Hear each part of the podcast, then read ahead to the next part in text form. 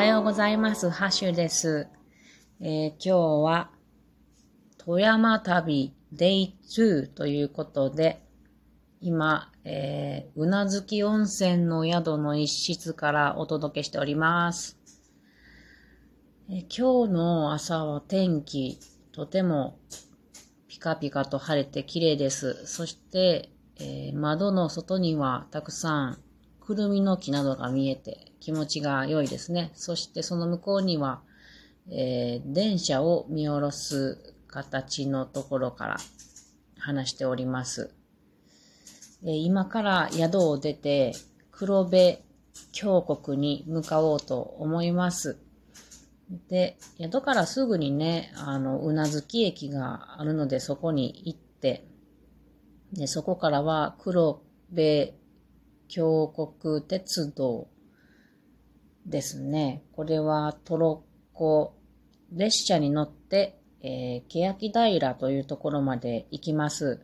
昨日ね、地図で見たところ、ここの位置がよくわかりました。北アルプスに位置してるんだと思うんですけれども、北の方から南の方へ向かって、えー、黒部ダムへ向かっていきます。で、これは、えー、深いV 字橋なんですね。で、これがなぜかというと、この黒部峡谷の東側には、えー、鹿島槍ヶ岳がある山脈がありまして、で、西側には立山、あの、剣が、剣岳とかがある山脈が走っておる峡谷なので、本当にこう V だなっていう、そのままですけど、ちょっとびっくりしました。ちょっと濃いとこ行くんだなっていうか気がしております。で、このトロッコ列車ですけども、もともとはその、うーん、電力開発のために奥地まで、えー、この荷物を運んだりするために作られたそうです。で、なんかね、この奥地、黒部峡谷の奥地に行きたいっていう工事関係者以外の人の希望があって、その時はね、あの、命の保証はしませんけれどもっていう、なんか発行証明書を出して載せていたそうですが、後々関電、関西電力にこの、えー、電車は買い取られ、その後観光列車となっていったそうです。さて今から動い、動いて、また後ほど現地からお届けしたいと思います。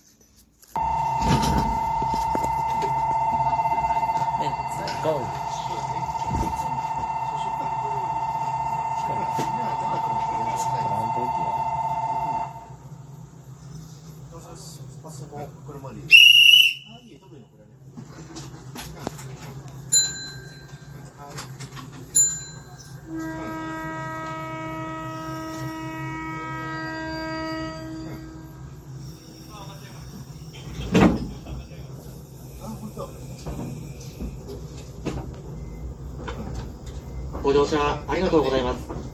この列車、宇奈月じゅうじさんぷん発、黒柳金摺方面欅平駅列車です。途中黒柳にはじゅうじにじゅうろっぷん、金摺にはじゅういちじちょうど、終点欅平にはじゅういちじにじゅうよんぷん、じゅういちじにじゅういちふん到着予定です。トロッコ列車はえー、宇奈月を出ましてゆっくりゆっくりと北アルプスの秘境山奥向けて走っております。今右手には宇奈月湖がありまして、とても美しいです。富山って外国なんでしょうかと夫婦で話しております。この山の中、そして湖の上に橋を作ったりトンネルを作ったりっていう工事が想像ができません。電力を得るためによくこんなことをしたなと思います。えー、欅平駅に着きました。約はちじゅっぷんぐらいのトロッコ電車の旅でしたが、景色が美しすぎてあっという間に感じました。よくこんな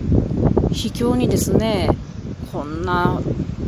トンネルを何回も掘って橋も何回も作って電力開発のためにやるなって本当にびっくりしております。で、あのトロッコ電車の間ずっとね、室井滋さん、女優の方ですねが案内してくれるんですよ、アナウンスでね。それがまた良かったですね。で、富山っていうのはこの水電力によって電力がま賄われているような感じなんですけど、本当ですかね。火力使ってないのかなと思うと本当に気持ちがいい。で、このトロッコ電車もこの黒部の電力から動いているので、なんと気持ちがいいんだろう。 シーオーツー を発生しない、えー、持続可能なエネルギーによってこんな移動ができるって最高って思いましたね。というわけで、今からちょっとこの欅平の周りを散策してこようと思います。私の住んでいるところでは見られない植物とかがあって面白いです。えー、水ならであったりブナであったり、あとは板やカエデなど、ちょっと楽しんでいきたいと思います。えー、今黒部川沿いの細い歩道を歩いております。欅平の駅のすぐ近くに、えー、ビジターセンターというのがあって、そこでここの黒部の自然について詳しく話をしてくださる方がいて、すっごく面白かったです。人北アルプスがよくわからないのでっていうことで教えてもらったら、その地形の模型を使って、えー、大西洋プレートと太平洋プレートやったっけ、もうちょっと忘れてしまったけど、それのちょうどぶつかり合う狭間というか、それがここの黒部川でっていうことでね、面白いなと思いました。で、今この小道はですね、細く掘られたトンネルとか、あとゴロゴロの岩の崖の横を歩いておりますが、気温が涼しくていいですね。気持ちがいいです。水もとてもきれいです。この、えー、ちょっと高いところにある橋から風景を動画に収めたので、ご興味のある方は覗いてみてください。概要欄に ユーアールエル に貼っておきます。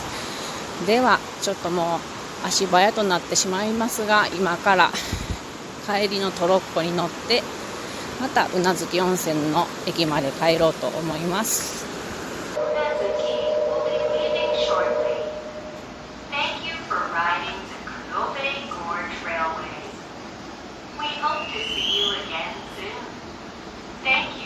お待たせいたしました。宇奈月行き発車します。窓付き車両はドアから閉まります。ご注意ください。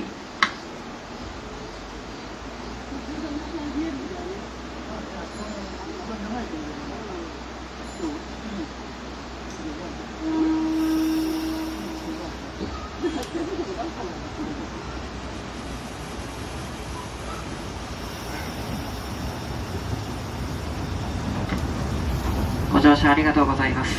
この列車は欅平じゅうさんじじゅっぷん発、種釣り黒薙方面の宇奈月行きで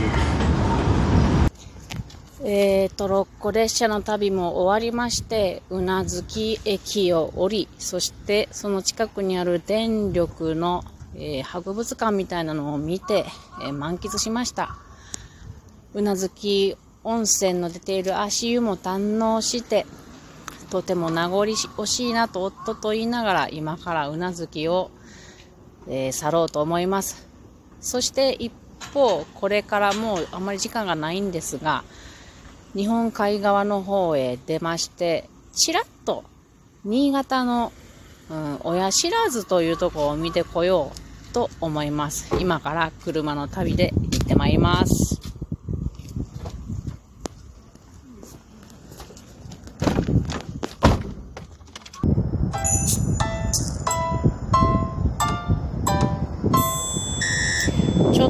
ボタンを間違えましたが、えー、山の方から一転、今目の前にドドーンと日本海があります。私も夫も初めての新潟県へやってまいりました。今はえー、っとねちょっと眠たくて頭が疲れてるけれど、親知らずピアパークというところに来ました。なんか海とやっぱり急峻な山の間になんとか道を作ったっていう感じのところで、大変非常に危険そうなところに水があるみたい、あ、道があるみたい。昔はあの旧北陸道の難所だったみたいですね。その様子が感じ取られます。で、ここら辺は翡翠海岸って言われているらしくって、いろんな石が転がっているそうなんですよ。なので今からね、その海にちょっと行って石を見てみたいと思います。もう少し行くと糸魚川なんですけれども、その糸魚川のあたりはね、糸魚川静岡構造線というのがあって、ここら辺もすごく面白そうで、本当は時間があればフォッサマグナミュージアムであるなど、えー、翡翠峡などであると行ってみたいですが、またのお楽しみにとっておこうと思います。ではここら辺で旅のレポートは終わろうと思います。ここで少し見たらもうまっすぐ岐阜まで帰ろうと思います。お付き合いありがとう。気をつけて帰ろうと思います。